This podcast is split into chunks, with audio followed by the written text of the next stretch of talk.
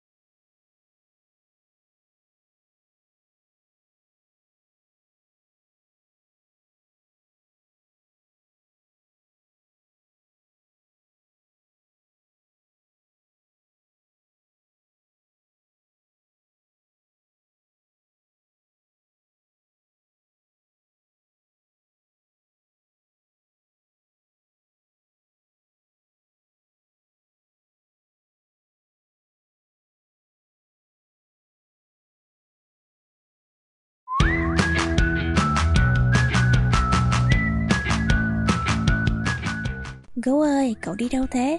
Cùng mình vi vu, chu du giữa cuộc đời và giữ tâm trí. Tuổi trẻ có bao nhiêu, tại sao không đi để trải?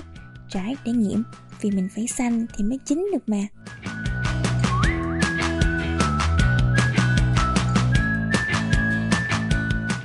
Xin chào các bạn, chào mừng các bạn đến với kênh podcast của Bu Chu Du. Mình là chú gấu nhỏ, bên trong mình hàng vạn ước mơ. Với series Gấu ơi cậu đi đâu thế này, mình sẽ đưa bạn đi chu du mọi ngóc ngách của cuộc đời và tâm trí.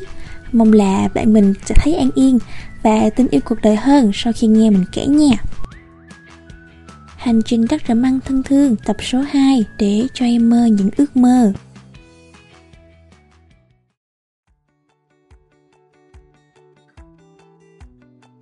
Đến điểm trường khi trời sập tối và lu bu dọn dẹp, nên hôm đó ngoài thiên nhiên ở Đắk R'Măng thì mình cũng chẳng có ấn tượng gì thêm.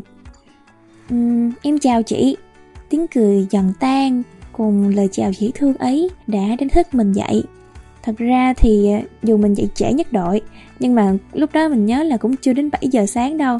Và hôm ấy cũng là cuối tuần nữa, bọn trẻ đến trường rất là sớm. Có lẽ là vì cuối tuần nên bọn nhóc hẹn nhau ở trường để chơi, và sân trường cũng khá rộng.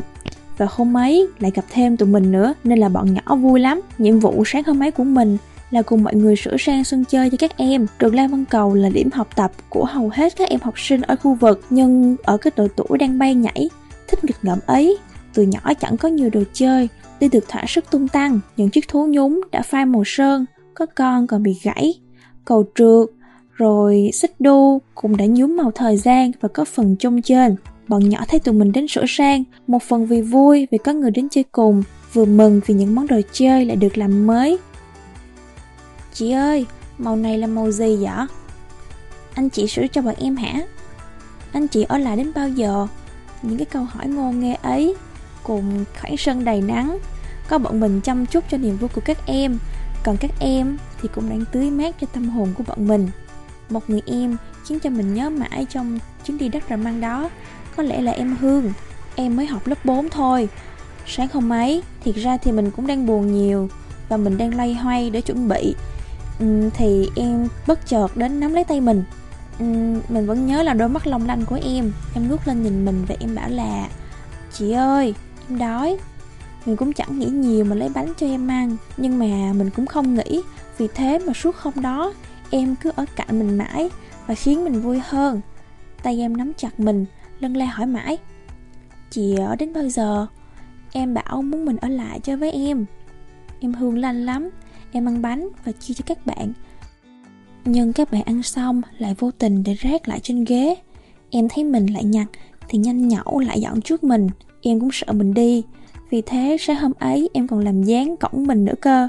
Dù người em thì nhỏ xíu, còn mình thì to đùng. Những đứa nhỏ Đắk R'Măng là mình nhớ hoài.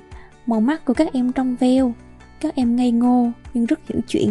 Đường xá có xa, có gồ ghề thì các em vẫn từng ngày đến lớp, vẫn hồn nhiên trước cuộc đời khó khăn. Nhớ đến nụ cười các em, lòng mình nao nao. Hàng vạn kỷ niệm cùng bọn nhỏ, mình kể không hết, nhưng nó vẫn động lại mãi trong ký ức của chính mình. Mình khâm phục các em nhiều và biết ơn các em đã sưởi ấm cho trái tim mình, cũng như cho mình thêm một mục đích để sống. Đó là mang cho các em bình yên, cho các em được ước mơ, được cười đúng với lứa tuổi của mình. Hành trình Đắk R'Măng của mình sẽ tạm dừng ở đây. Hẹn mọi người ở tập sau và mình sẽ tiếp tục tâm sự về văn hóa, con người hiền hòa ở Đắk R'Măng. Xin chào và hẹn gặp lại nha!